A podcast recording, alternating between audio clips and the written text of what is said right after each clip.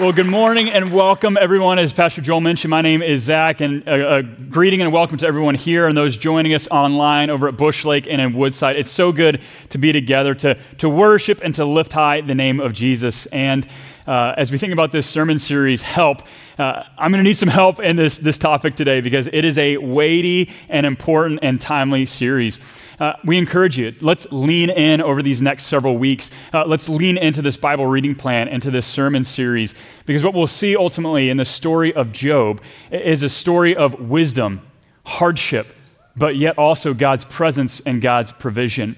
And I'm sure that as we navigate some of the conversations today and in the coming weeks, uh, there will be questions, maybe deep seated questions, and maybe even for some, deep wounds that will begin to rise to the surface. And so don't lean out, but rather lean into them. And let's be in this together. Let's learn with one another.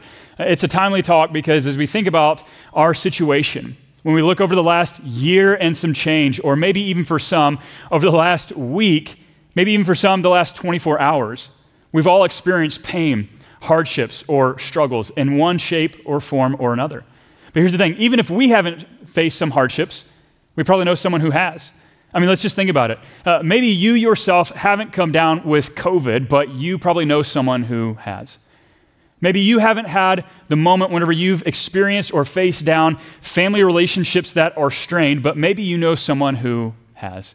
Maybe you haven't lost a job or some other uh, financial means hasn't been brought into question, but probably you know someone who has.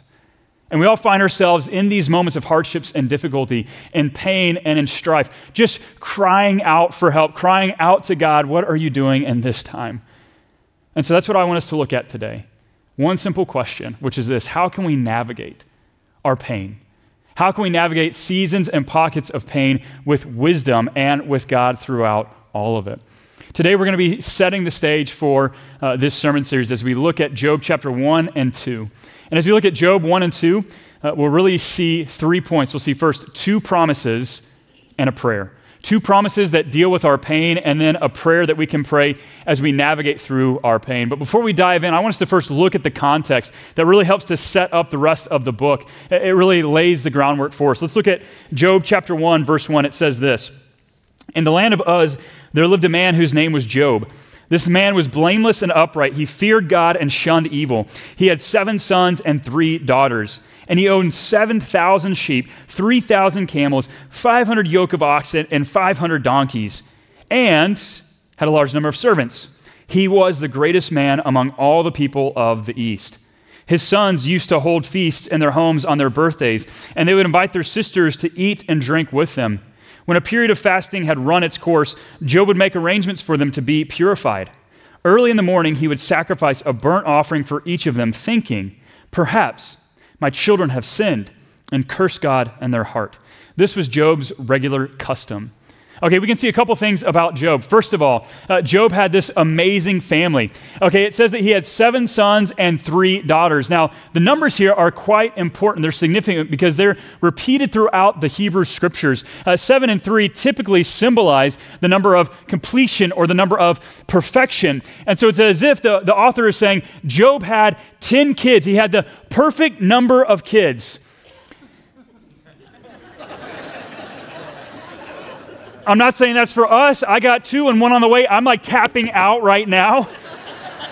but you can see, yeah, I got an amen off that. You can see symbolically, uh, Job had the perfect number of kids. But not only that, what else does it say? It says that their kids gathered together on birthdays and they shared feasts with one another. So not only did he have the perfect number, but he had the perfect behaving kids. Okay, we all pray for this.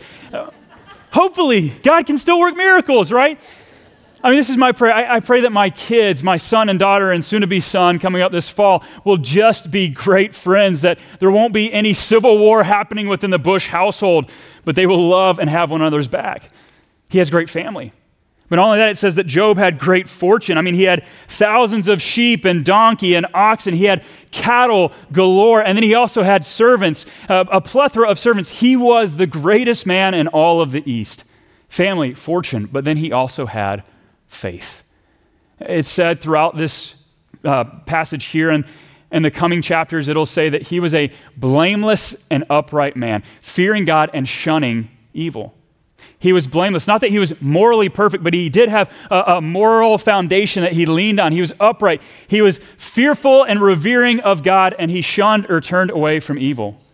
He had it all going on family, fortune, and faith. And that really sets the stage for us. Because in the very next verse, in, chap- in, in verse 6, we actually see this unique interaction happening, this conversation between God and Satan, which we'll talk about here in the second point in a little bit. But what we begin to see is that everything comes to a climax and, and begins to unravel and unfold as tragedy and pain hits in Job's life. In verse 13, it says these words. Let's look to see the conflict that he experiences. One day, when Job's sons and daughters were feasting and drinking wine at the oldest brother's house, a messenger came to Job and said, the oxen were plowing and the donkeys were grazing nearby. And the Sabeans came and attacked and made off with them. They put the servants to the sword.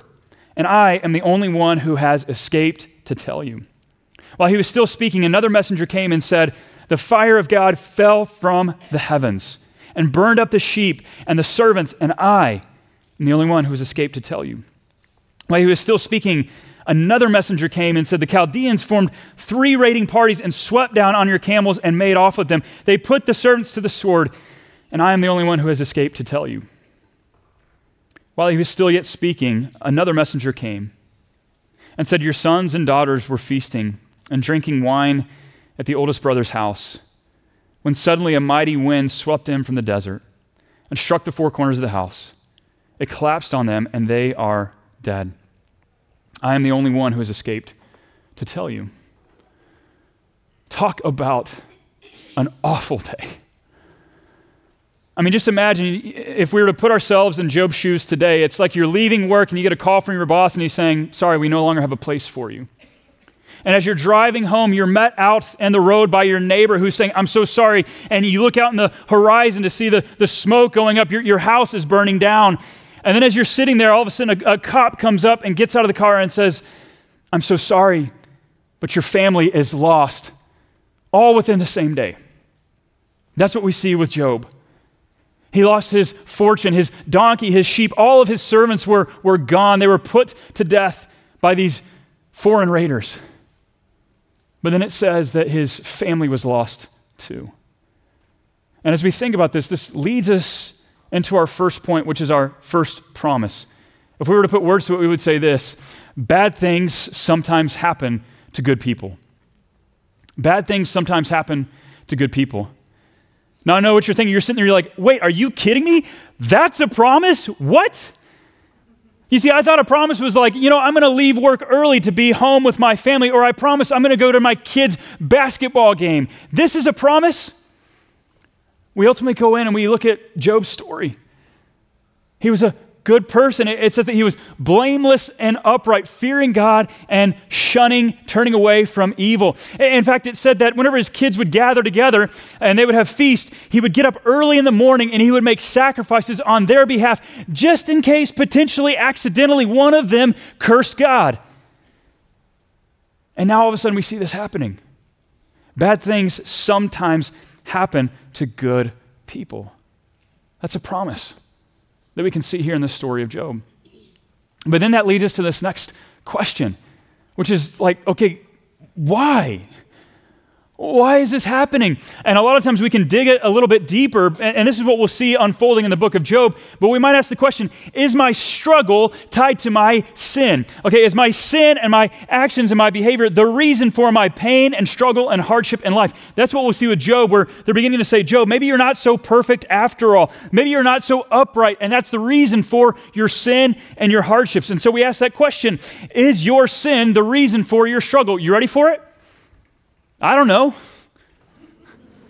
Yes, it is, but maybe no, it's not. Let's dig into it. I don't want to dodge the question, but let's think about it. is your sin the, the source of your struggle? When I was in seminary, I, I, took a pastoral counseling course, and we were dealing with this question of why do bad things happen? Why, why is there pain in our life? And, and the professor gave us this adage that was really helpful for me then. It's helpful for me now. It says this We are fallen beings living in a fallen world under attack by fallen angels. Okay, we are fallen beings living in a fallen world under attack by fallen angels. What's the word that's repeated there time and time again? Fallen. Let's think about this. We go all the way back to the beginning of the Bible. We see in Genesis, the very first book, that God created. He created the heavens and the earth, and, and He created us, and He said, It was good. Everything was functioning in perfect peace and shalom and harmony together, the way that God had intended it to be. But then we see in Genesis chapter 3, all of a sudden, Adam and Eve sin and they disobey, and we see the fall ushered in. And now all of a sudden, the fall fractures and it fragments and it shatters the way that God had intended the world to function. And so we are fallen beings living in a fallen world under attack by fallen angels. And so let's answer the question Is your sin the source of your struggle? In some respects, yes, it is. Let's look at these unpacking. We are fallen beings.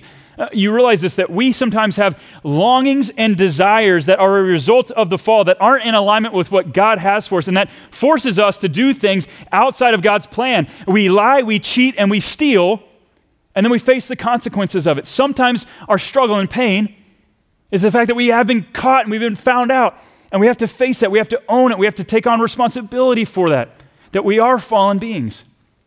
But sometimes our struggle and our pain is not rooted in our sin and our own struggle. But the second point is that we are fallen beings living in a fallen world. Okay, the world that we live in is not functioning how God had intended it to be. I mean, we see the rise of natural disasters, hurricanes, and tornadoes. In fact, we see that in Job's story as well. As his kids are feasting together, it says, A wind from the desert swept through. It was like a tornado, and his children were killed in a tragic and a horrific accident. Uh, we see the fact that we are living in a fallen world, the, the rise of things uh, such as ailments like, like cancer. This was not a part of God's original plan or intention, but it's here because of the fall. Or some of us in our own lives, we butt up against the sinful actions of other people as well, and we experience the ripple effects of their choices. And that is a reason for our own struggle. We're fallen beings living in a fallen world. And now the third part is under attack by fallen angels. Now, I know this might be new for some of you. You might be thinking, like, whoa, what, is, what does this mean? Uh, I, I, want to invite you to, to just be aware. Uh, there are angelic cosmic battles going on all around us that we aren't even privy to and aware of. Uh, and we see that in Job. We'll see that in the second point. We see this interaction between God and Satan. That's really wild. But I think for us, a lot of times we have to remember that sometimes we felt uh, places in, of oppression from, from fallen angels. But just a, just a disclaimer. This doesn't mean we should go around looking behind every bush saying, oh, there's a demon or there's a fallen angel, or if we're driving down and we get a flat tire, ah, spiritual warfare. that's, that's not always what it means. But I think a lot of times we can feel that pressure, either because we're fallen or because we're experiencing hardships from fallen angels. And it should force us now to, to fix our eyes upon Jesus. I mean, we, we sang that just a little bit ago. Jesus, Jesus, you make the darkness tremble. We know where our victory is. We can fix our eyes upon our mighty King Jesus in this time and in this season. And we can have hope in that. But ultimately, we see that Job, he was a man greatest in the East. He had family and he had fortune. But then we see all of that is stripped away. And we'll see in just a moment his physical health fails him as well. And so the question that's going to emerge and bubble up revolves around his faith. And the question is Will Job renounce his faith too? Or is Job going to say, despite all of this, God is enough? And I think for some of us here, we find ourselves in Job's shoes. We've got the family hardships We've got the fortune that's dwindling. Maybe even our physical health is, is really just decimated. And we're still just clinging on to our faith because that's all that we have left. And we ask the question God, why is this happening? Or maybe, God, where are you in this? And that's what leads us now into the second point, the second promise. We can begin to see God's presence and his power in all things. And so, what I'm going to do is I'm going to take a step back into the narrative, back into verse 6 after Job's introduction and before the tragedy that strikes, because we get to see this uh, wild conversation between God and Satan. Look at verse 6 with me. It says this One day the angels came to present themselves before the Lord, and Satan also came with them. The Lord said to Satan, Where have you come from? And Satan answered the Lord, From roaming throughout the earth, going back and forth on it. Then the Lord said to Satan, Have you considered my servant Job? There is no one on earth like him. He is blameless and upright, a man who fears God and shuns evil. You can hear that repeated again. But then here comes Satan's remarks Does Job fear God for nothing? Satan replied, Have you not put a hedge around him and his household and everything he has? You have blessed the work of his hands so that his flocks and herds are spread throughout the land. But now stretch out your hand and strike everything he has and he will surely curse you to your face. He'll lose his faith, is what he's saying. The Lord said to Satan, Very well, then everything he has is in your power, but on the man himself do not lay a finger. Then Satan went out from the presence of the Lord. Okay, we see, first of all, that the word Satan in the Hebrew scriptures and in the Hebrew culture is also synonymous with the word the adversary. Okay, it has this idea that Satan is going to heap up uh, adversity into our lives, and, and Satan is going to uh, try to provide adverse effects. He's going to come after God's throne and God's power and, God's uh, holiness and all things. But, uh, but God comes on the scene and he's like, Hey, have you checked out my servant Job? And when I saw that, when I read that, I was like, Okay, time out. Uh, God, here's the thing you don't need to put my name out there. You don't need to put me on full blitz when it comes to saying my life's already hard enough. Amen. Anyone else? Yeah, okay. but God's like, have you checked out my servant Job? He's blameless and upright, fearing God and turning away from evil. And then did you catch what Satan did? He said, Does Job really fear you for nothing? What is he doing there? He's doing the same thing that he does in other places of Scripture. This is his number one tactic and his number one strategy. He begins to ask poking and prodding questions. And here's the thing it's, it's okay to ask God questions, but the questions that he's asking is going to force us to question the character of God. He does this also in another place in the Bible Genesis chapter 3. He comes to Adam and Eve. Did God really say not to do this? Did God really say not to do that? And so we can see it here as well in the story of Job. He's going to uh, put us all on blitz and he's going to force us to ask those questions Is God really good? Is God really faithful? Is God really present in all things? And I think that we need to be aware of that. Beware of those questions that are rising up within you. That is Satan's number one tactic and strategy. But let's pause just for a second. I don't want to blow past it because I want to address a little bit of the elephant in the room. Okay, Satan and God are having a conversation face to face. Okay, that's kind of like, wait, what's going on here? And a lot of times that can cause us to ask that question why? God, why are you even conversing with Satan? And, and, then, God, why would you allow this to happen? Why would you allow Satan to strike Job and his family and his fortunes? Why is that going on? And then, similarly, we begin to apply that to our lives. God, why am I going through this? God, why is this happening in my life?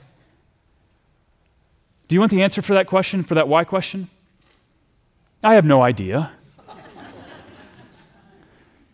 I have no clue. I can't answer that question. Because if you're asking that, I, just, I invite you, bring it to God.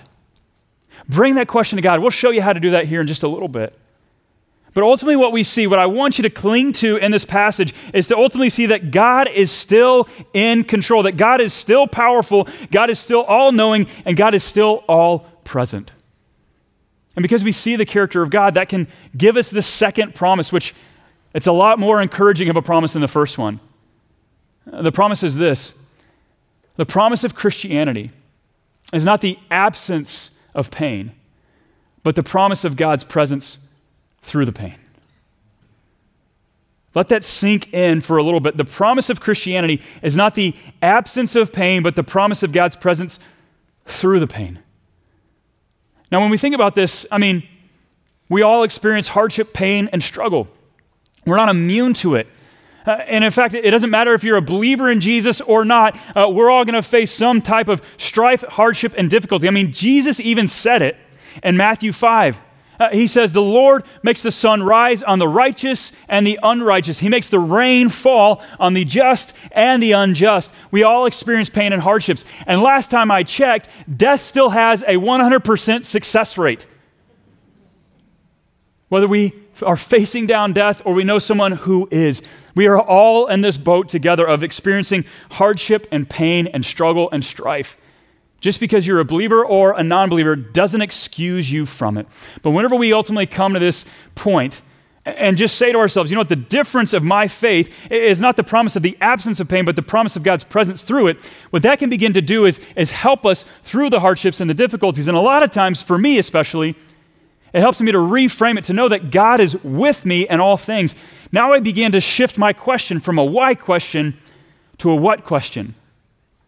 Shifting it from a why to a what. Still, continue to bring your whys to God, but now we can also ask the what question. What does this mean? Uh, well, instead of asking the question, God, why is this happening to me? God, why am I going through this? To now shift it to say, God, what are you doing through this? God, what ways are you revealing your goodness, your righteousness, and your holiness through this? God, what ways can I see you in a grander display? That's what it means to shift from the why to the what. And as I think about this applied in the life of an individual, I think about the story of Lois Evans. Okay, Lois Evans was the vice president of the Urban Alternative. She was the founder of uh, Pastors' Wives and Ministry. She was the wife of Tony Evans, pastor and speaker. And in December 2019, Lois Evans lost a very public battle with a rare form of gallbladder cancer. And at her funeral, or as her whole family described it, her celebration of life, her son Jonathan got up to give the eulogy. And Jonathan talked about how he had been wrestling as a family through all of the hardships that they had, those questions God, why don't you heal my mom? God, why is this taking so long? God, what is going on here? And finally, he said that through his laboring in prayer, he began to see a shift happen. And he began to understand what God was doing was revealing Jesus' victory, that his mom was going to be redeemed, whether in this life or the next. And he spoke these powerful words, uh, his, his understanding of, of who God was. Here's what he said Jonathan said this God said, number one, you don't understand, understand the nature of my victory. Just because I, I didn't answer your prayer your way doesn't mean that I haven't already answered your prayer anyway, because victory was already given to your mom. You don't understand this because of the victory that I have given to her. There was always only two answers to your prayers. Either she was going to be healed or she was going to be healed. Either she was going to live or she was going to live. Either she was going to be with family or she was going to be with family. Either she was going to be well taken care of or she was going to be well taken care of. Victory belongs to Jesus. That's what we're seeing.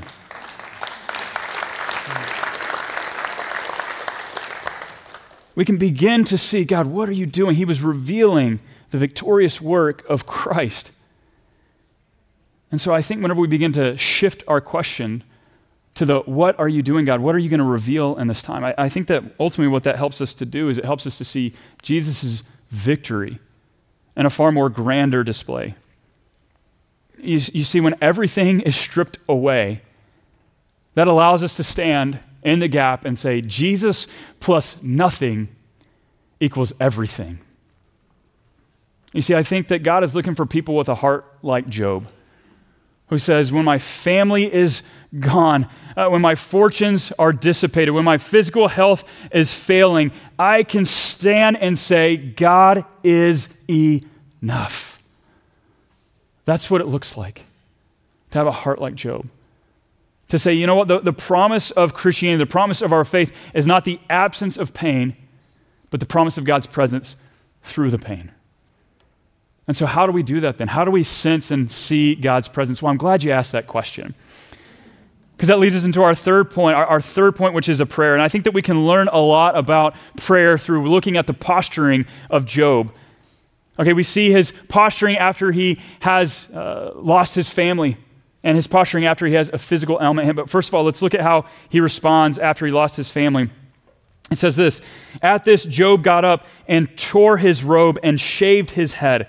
Then he fell to the ground and worshiped and said, Naked I came from my mother's womb, and naked I will depart. The Lord gave, and the Lord has taken away. May the name of the Lord be praised.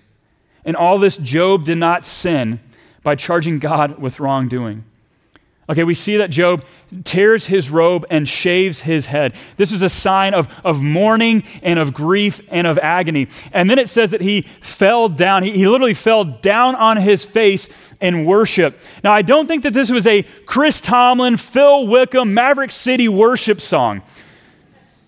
Okay, this was a worship of lament literally laying all of the burdens and all of the hardships and all of the pain forward and just saying, God, here is what I'm dealing with. You gave and you take away. God, help me in this time. That's what we see in the first posture. But then we see that Satan goes out in chapter 2 and he strikes Job's physical health. Look at verse 7. Here's what we see. So Satan went out from the presence of the Lord and afflicted Job with painful sores from the soles of his feet to the crown of his head. Then Job took a piece of broken pottery and scraped himself with it as he sat among the ashes. Okay, this is a grotesque picture. Uh, we don't know the sores that he had, whether it was leprosy or something else, but the, the idea is that the sores struck him from the soles of his feet to the crown of his head. So he was in physical anguish and mental and emotional turmoil. And he was scraping the sores because he was in so much pain. And then it says that he sat and ashes. And you're probably sitting there and you're thinking to yourself, okay, we live in Minnesota, we've got bonfires. Why is this guy sitting down in a burnt out bonfire? To sit in ashes means he's literally sitting in his grief, he's sitting in his pain. Shaved head, ripped robes, sitting in ashes. Job came face to face with his grief and with his pain. And I think that we can learn a lot about that for our own lives. Because when I think about my posturing, when I come face to face with pain and grief, I want to run right through it. I don't want to stop. I want to get a quick walking pace or sprint going because we want to alleviate, we want to avoid, we want to ignore the pain. We want to stuff it down as best we can. We want to wrap up all of the, the wounds that we have and hoping that these bandages will heal it when all in reality, we still have this turmoil and grief going on underneath the surface. We can learn to sit and to navigate our grief and our pain in a God honoring, wise way. And so that's what we want to look at now. That's what we want to invite you into. As Pastor Joel mentioned in the opening video, we've got this Bible reading plan that we encourage you lean into it read the, the scriptures read these chapters over the next several weeks but also you'll, you'll notice at the bottom of this bookmark is a qr code uh, for a lament prayer Okay, how can we pray? How can we lament to God? How can we lift up our grief and our agony to Him? You can scan this for those online. You can head to our website and find that there. But what I want to do now is I want to give you the, the four prompts that walk you through a lament prayer in hopes that this will be a tool and a resource for you to utilize in this season or in a season in which you might have found some pain or grief. Let's start with the first prompt of a lament prayer. The first prompt is this Who I know God to be right now. Who I know to be, God to be right now. Okay, I know God to be good and faithful, all knowing, all powerful, all present in all things. And so I want to sit in the truth of who God is, to reflect on his character and his attributes. But here's the thing some of us might be sitting here and we're like, the pain is too great. I can't think of what God is doing right now. And so the encouragement is to think back on times in your life and in your season when you have seen God's goodness and God's faithfulness. Your past blessings will inform your future prayers. That's the first prompt. The second prompt for a lament prayer is this the cause of my lament. Or put another way, why I cry out. Here we can get to the, the root of your pain and grief. Why are you crying out to God? Is it because a friend has betrayed you? Is it because a spouse has left? Have you performed some action uh, that the consequences are giving you this ripple effect of pain?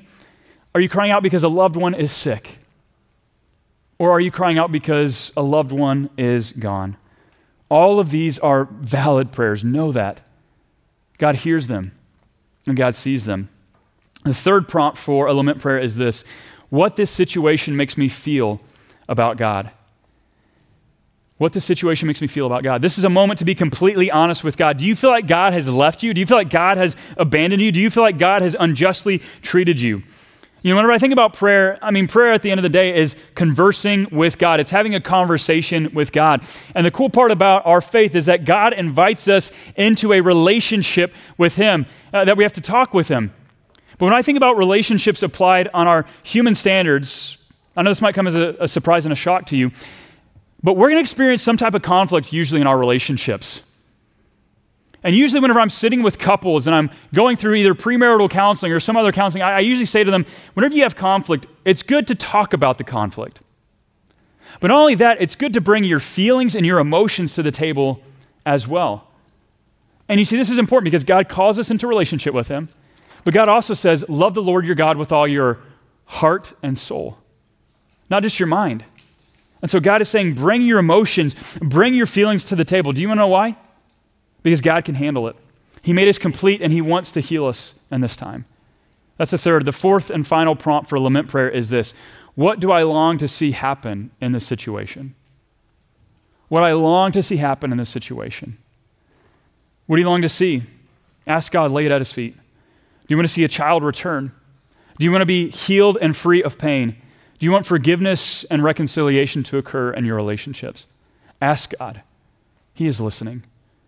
And so, friends, I know that this is a deep, deep series. And I want to invite you, as your questions rise up, as maybe your pains rise to the surface, lean in, don't lean out. Let's be on this journey together over the next several weeks because, as we know, bad things sometimes happen to good people. That we're not immune to pain, but despite the pain, we have not the promise of the absence of pain, but we have the promise of God's presence through it. That He is with us in it. That as we are sitting in our grief, that He is walking alongside each and every one of you, giving us His grace, His love, and His mercy. And so that's what it looks like to cry out God, won't you help? Help in overcoming tough times. So let's do that together, friends. Would you please stand as we pray together?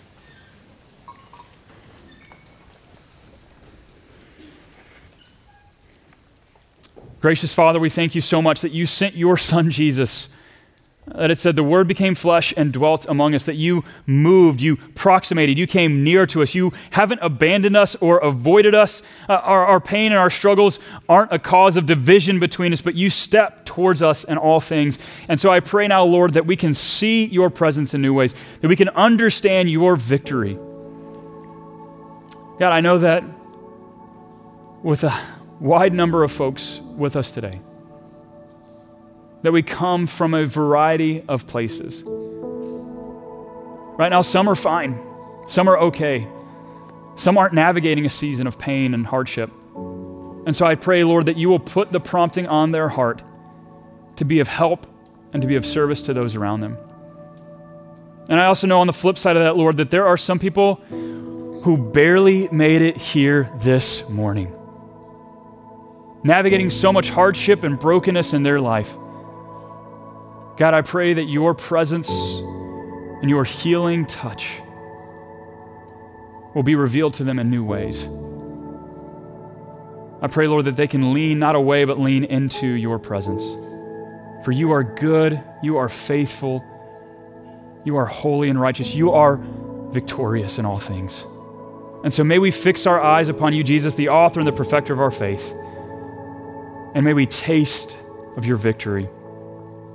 May you go before us now. We pray all of this in the beautiful, matchless name of Jesus and by the power of the Holy Spirit. And all God's people said, Amen. Amen.